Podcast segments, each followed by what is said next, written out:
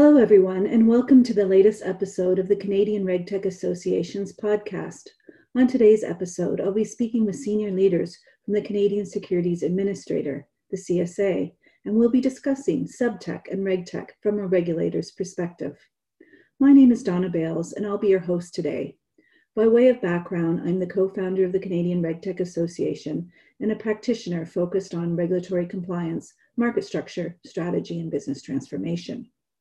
For those of you who do not know the Canadian RegTech Association, we're a not for profit focused on solving regulatory challenges through collaborative efforts between key RegTech stakeholders, regulated entities, technology providers, and the regulators. We're here today with the regulators. I'm here with John Hinze, Director of Corporate Finance from the British Columbia Securities Commission. John is the BCSC's Director of Corporate Finance. The Corporate Finance Division reviews compliance offering documents, issuer and insider disclosures, and leads and participates in related policy development. John is passionate about fostering vibrant capital markets that facilitate access to capital and protect investors. He holds the CPA and CPHR designations and has been with the BCSC since 2000. Also joining me today is Umar Dalil, Director, FinTech and Innovation, Autorité de Marché Financier. Umar leads FinTech and Innovation at the AMF. He brings 12 years of experience in strategy and regulatory analysis, risk management, financial technology to the role, having worked closely with decision makers in the financial sector and within international organizations.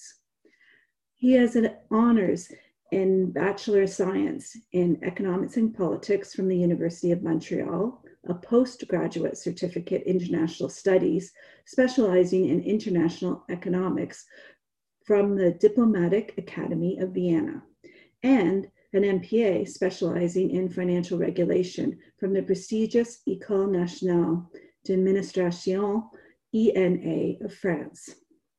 Okay, so let's start diving into some questions. Obviously, digital transformation has been a very topical question in uh, 2020. So um, let's turn to what has, that has meant from um, a regulatory perspective. Um, John, could you maybe kick us off and give us some perspective on the, the journey, your journey at the British Columbia Securities Commission in terms of digital transformation? Yeah, sure. Thanks, Donna. And first off, thanks also for for having me. Really appreciate having this discussion. I think it's an important one. Um, maybe actually before I talk a little bit about BCSC, I, I, I also think I should share about the CSA perspective because um, that's interesting as well. Of course, you know, Umar and I work together uh, on the CSA to sort of present a national approach to, to securities regulation. So maybe um, maybe to start, I'd say uh, digital transformation. It's definitely a journey. I mean, I think that's such a great way to describe it. Um, and uh, you know, BCSC, AMF, CSA, uh, we've all been pursuing that uh, journey or been on that journey for literally decades, I'd say. Um, certainly first steps. And uh, I think, you know, a former chair of the BCSC, um, Doug Hyndman, he was, uh, I think, one of the instigators of the CSA in late 80s, early 90s, I think it was. And uh, around that time, uh, the development of SEDAR, sort of mid 90s, early 2000s, we had NRD, and then uh, SEDI in 2004. Um, so some significant sort of system implementations in uh, in those first years, and uh, they definitely uh, they definitely shifted CSA from sort of that paper paper based uh, jurisdiction by jurisdiction approach to an electronic sort of window uh, into securities regulation that was harmonized and and coordinated, which were you know significant benefits for regulators um, and for the CSA. Um, I guess I'd say too. So maybe maybe I'll pause there on CSA and just talk a little bit about BCSC. So uh, BCSC, obviously, too, uh, we've been sort of um, in parallel pursuing sort of local digital transformation for years. You know, I think um, I've been with the BCSC now for uh, for a while, um, since about 2000, and um, I, I, remember in 2000 we actually moved offices, and, and a big shift for us. Uh, I think we we called it the um, uh, the electronic file room. And remember, you know, you, you remember all those rolling files that everybody used to have. You know, that's when we got rid of the rolling files, and it was quite a significant effort to sort of shift from paper to electronic. I mean, it was fairly rudimentary at the time. Um, you know, uh, sort of those image PDFs as opposed to machine readable, but it was certainly a good first step and and we've definitely come a long way since then. I think um, sort of more recently, some some interesting changes at the BCSC. 2013, we began introducing some algorithmic uh, risk models to help us prioritize our regulatory work, and uh, and those have been very helpful and interesting for us. Yeah, um, that, that's interesting. But where where do we see? Um, you know, the, there's been a lot of work um, talk about um, advancing some of these systems like SEDAR and NRD. Um, is there any work? I, I, understand there's some work in there. Can you work in that area? Can you can you talk a little bit about where you see that going? Yeah, sure.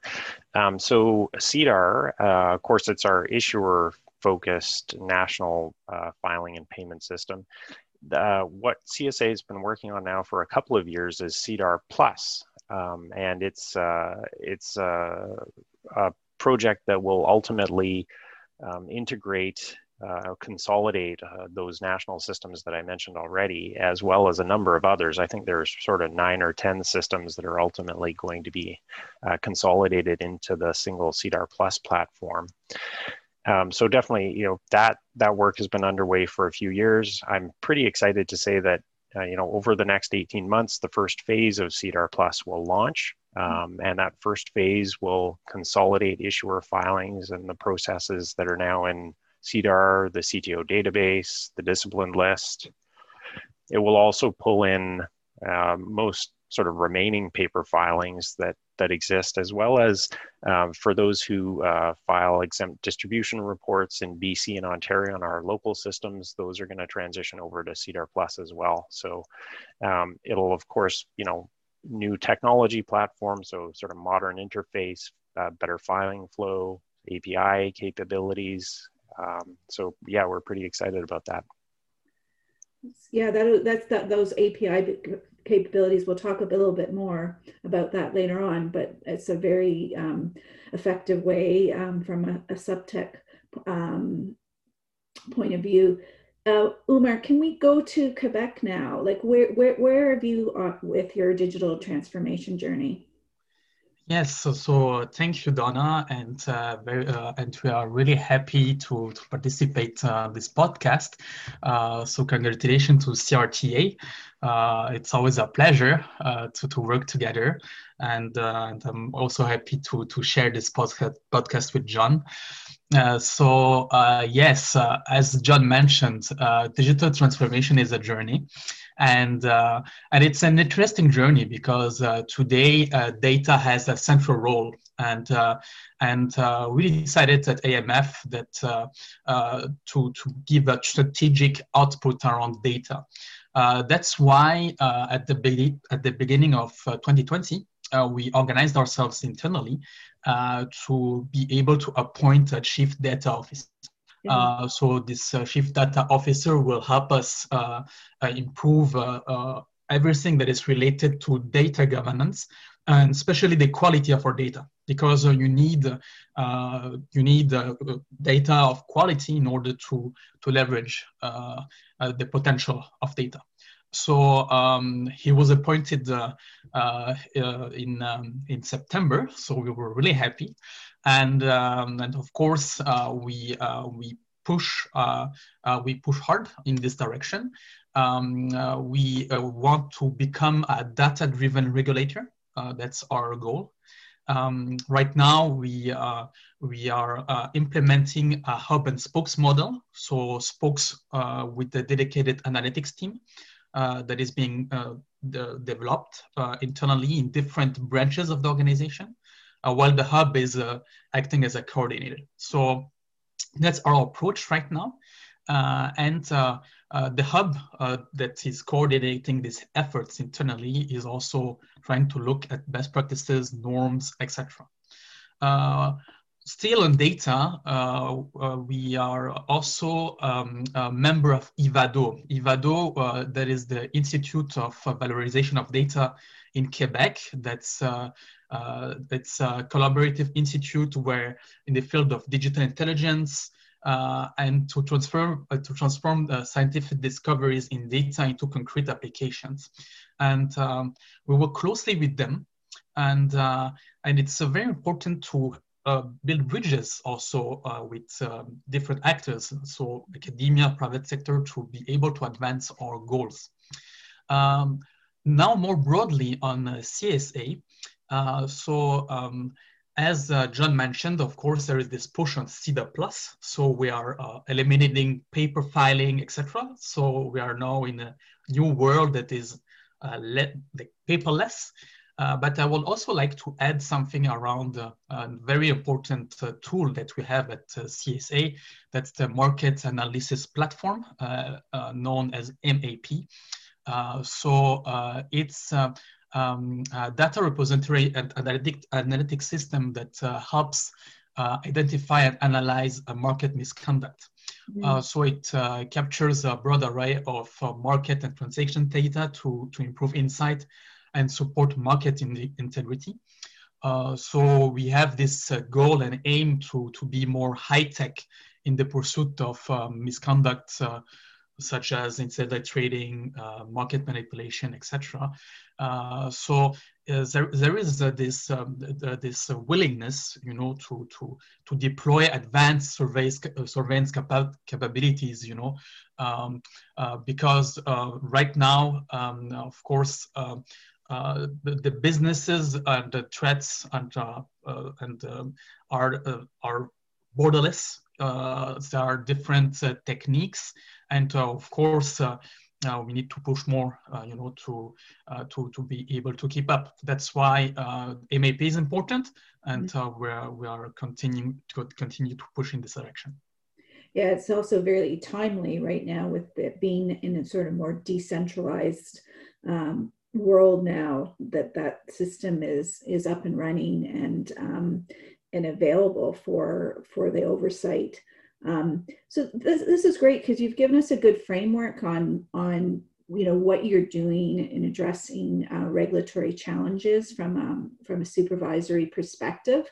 But when you look at suptech there's the you know the supervision and then there's the technology. So i want to talk now a little bit more about emerging technologies and how you are using um, some of these um, tools um, to within your organizations so um, again, John, let's start with you. Um, how are you using emerging technology to improve um, regulatory efficiency?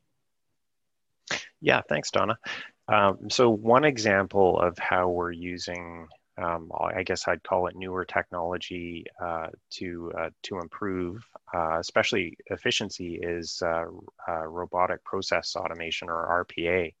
Um, we uh, we started sort of uh, thinking about it, I don't know, a year and a half ago, um, did some implementations about uh, probably three quarters of a year ago now. So, of course, what it is, is it's um, sort of a script based tool.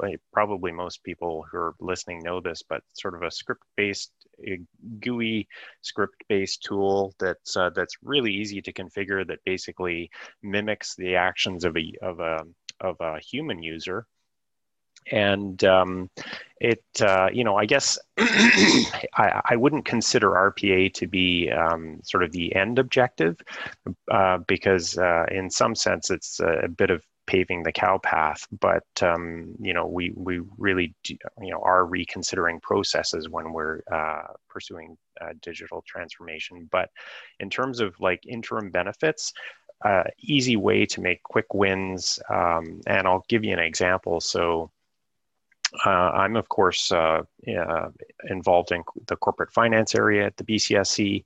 Uh, we, we probably uh, we're actually separately pursuing a regulatory platform uh, project as well that I didn't touch on. We'll probably touch on a little bit later. But as part of that work, we identified, of course, numerous opportunities to uh, to improve efficiencies, uh, including probably uh, sort of you know hundreds um, in corporate finance, there were you know several of those that were really straightforward. You know, kind of you know flag certain types of filings for review, correct profile deficiency uh, differences between systems, those sorts of things.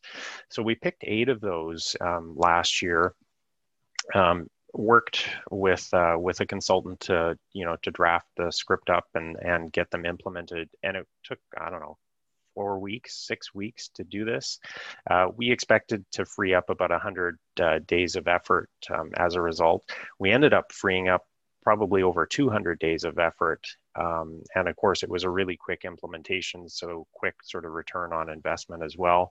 And definitely, um, sort of for staff, um, helped um, helped excite them about you know the potential for additional improvements and of course we're exploring several other easy opportunities now as well Okay, and and uh, how about yourself, Umar, in um, Quebec? And also, can you also speak a little bit on the work the CSD CSA is doing in the FinTech Lab? Yes, uh, thanks, Donna.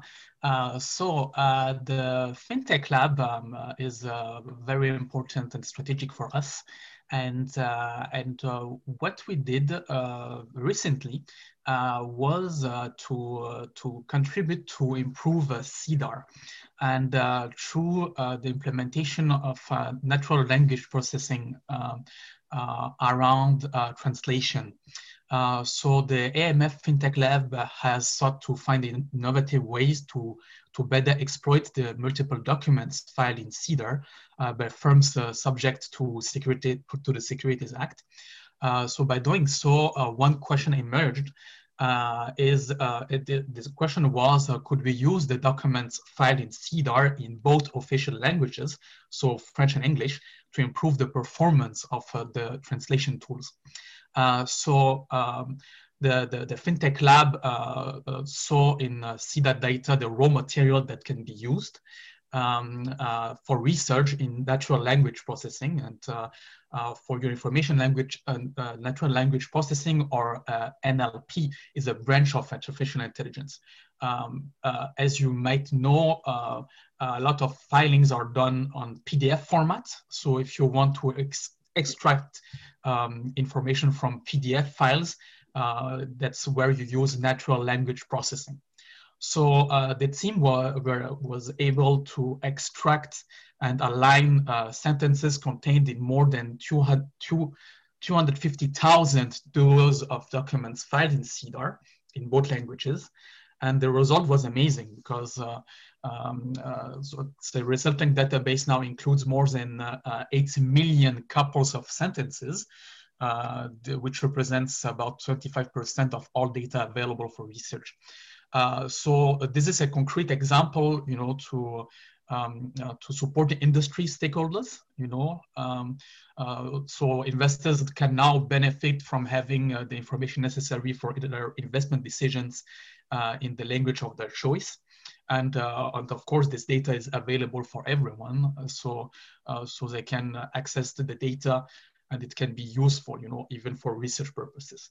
So that's uh, that's uh, that's an effort that uh, AMF FinTech Lab did. So of course, it benefits internally at AMF, but it benefits the CSA and more globally the investor community. Yeah, I was I was I love this little user case, and and I wondered actually if this is something that you've shared with with your GFIN peers, because you think about Europe, you might they might have similar um, types of challenges. Yes, absolutely. We are we are in constant contact with uh, the Global Financial Innovation Network. Uh, so uh, what's interesting with the pandemic uh, uh, the, with the COVID pandemic is that we, we are now in closer contact with, uh, with our peers around the world. And uh, there, there was this, this fall um, SupTech symposium that was, that, that, was, that was organized by GFIN. so our colleagues from the SEC in the US uh, so took the lead role in organizing this uh, SupTech symposium and, and, it was really interesting you know because uh, uh we hear about best practices how uh, different regulators around the world uh, try to, um, to, to improve um, the, the, ways they operate the, to be in a certain sense smarter regulators that leverage more data you know um, and uh, and I think uh, we have uh, as uh, Canadians uh, uh, through the CSA um, and including um, the different initiatives that we have, like what I mentioned earlier with NLP. You know, those are good examples. You know, those are good examples of what can be done um, and what can be done also with with small teams, you know, with talents we have, you know. So, and uh, I, I, I strongly believe that, uh, you know, we have uh, uh the right talent. Uh, we, have, we have also the right talent to, it's important to foster this talent. Uh, and, um, and probably this talent in the next couple of years, you know, will be more data savvy and, and, and yes, and use it for right purposes. Yeah, I'm, I'm personally such a big supporter of of the talent pool here in Canada. And, and I actually see RegTech and SupTech as being a potential Canadian export. And um, I think the GFIN um, is, uh, is a great example of how um, we've, we've been able to, you know, share our expertise. Um, so I think the whole audience will be really interested to keep hearing about um, these types of um, programs and testing that you are you're doing with your international peers. Well, thank you so much for the work that you, you and the CSA are doing in that area. Um, actually, I, I, now like I, I just wanted to um, kind of open it up and talk to you both about you know, suptech more generally, like, um, you know, it, it enhances supervision in a lot of ways. And maybe you both could opine a little bit on some of the, the user cases or areas um, within um, suptech that you think, you know, are going to um, kind of really affect change um, and, and, um, and, and drive um, uh, and drive uh, and enhance supervision. Um, John, how about we start with you? Thanks, Donna.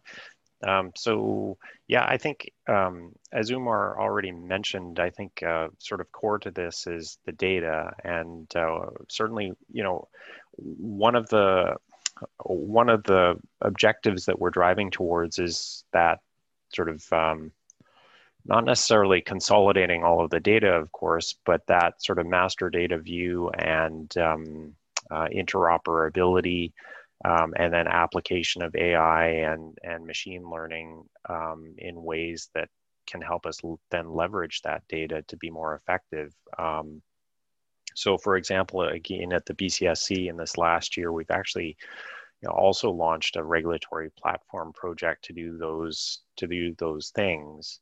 Um, and from that, of course, you know, generate more proactive insight, um, you know, automate those those rote tasks and and free ourselves for for the higher value sort of oversight work. Um, so, and just in terms of specific use cases, um, we, we've actually, of course, as part of that, been doing quite a bit of thinking about that. And um, actually, in February, we plan to publish an RFP for consulting support to pilot several uh, I'll call them suptech ideas over the next year uh, so that we can benefit from them fairly quickly and then of course plug them into the regulatory platform when we've got that technology um, infrastructure in place. Um, so a couple of examples of use cases that we're pursuing are things like um, identity resolution and network analysis. So of course, um, you know, there's there's John Hinze and all sorts of different regulatory filings, and we're trying to figure out if it's the same John Hinze um, and if it's related to the John Hinze and our, our enforcement files, et cetera. Um, and in reputation databases, et cetera, and involved with you know X, Y, and Z codes. Um, that can be challenging to do uh, given the sort of a, a, a, lack of unique identifiers in, in most regulatory filings. So you know applying uh, supervisory technology in these you know fuzzy logic sort of matching approaches, for example, to, uh, to identity resolution, uh, we see significant benefits for us in that. And then, of course, you know resolving the identities and then uh, and then uh, building those relationships as well really helps us. Um, another example uh, would be, you know, Umar already talked about application of uh, natural language processing, and we see lots of, you know, benefits uh, there as well. You know, um, for example, around prioritizing disclosure uh, that's that's overly promotional for for review um, and uh, and not just thinking about you know required disclosures but also looking into um, issuer websites and, and uh, and voluntary disclosures and social media disclosures for example Thanks, John. Um, Umar, how about yourself? What, what, what applications are, are you working on over in Quebec? So uh, it's very interesting that John mentions uh, the, the, the, the, idea of identity. And I think um, digital ID uh, is a very important trend we see. Uh, it's a very important trend we see here in Quebec, Canada, but also worldwide. Uh, there were uh, various events that have triggered a wide interest for the creation of digital, digital ID infrastructure here in Canada. Uh, so uh, some uh, there are government-led projects on the way. Uh, for example, in the province of Quebec, uh, Uh, there is this uh, goal to, to create a digital identity for all Quebec citizens uh, in the upcoming years. And I know that there are also similar projects being held in other Canadian provinces, such as Ontario or British Columbia. And digital ID has the potential to remove a friction in the distribution of uh, digital uh, financial products and services. Uh, of course, digital ID can help foster innovation, but also there are different application and purposes that where digital ID can play an important role. Uh, such as, uh, for example, uh, eKYC, so the know your customer um, processes, those can be significantly improved um, with the pandemic, we saw that it's very difficult, for example, to meet clients in person, you know, for uh, certain financial institutions. So, um, so people are more uh, now relying on eKYC solutions. So those are declinations of digital ID. Uh, internally at AMF, we have an internal work stream that is uh, currently fin finalizing an internal report uh, to, to explain how digital ID could impact the financial markets and AMF activities. Uh, so of course, uh, if the regulation is adequate, uh, the change in risk profiles of firms supervised or clients, you know, of those firms, uh, the, the fact that we need to adapt to expectations related, of course, to KYC, as I mentioned earlier, and how to prevent potential frauds and scams by having a robust uh, digital ID infrastructure. And in this area, uh, we have uh, uh, the DIAC, so the digital ID um, initiative that was launched here in Canada to create um, a, a, a, platform that, that would make sure that standards, a platform and standards that would, would, make sure that digital ID in Canada might be interoperable. So uh, digital ID, for example, uh, that is being issued in Quebec or somewhere else would be interoperable, etc. So it's a very important um, uh, topic and an area where we will hear more about in the next couple of months and years.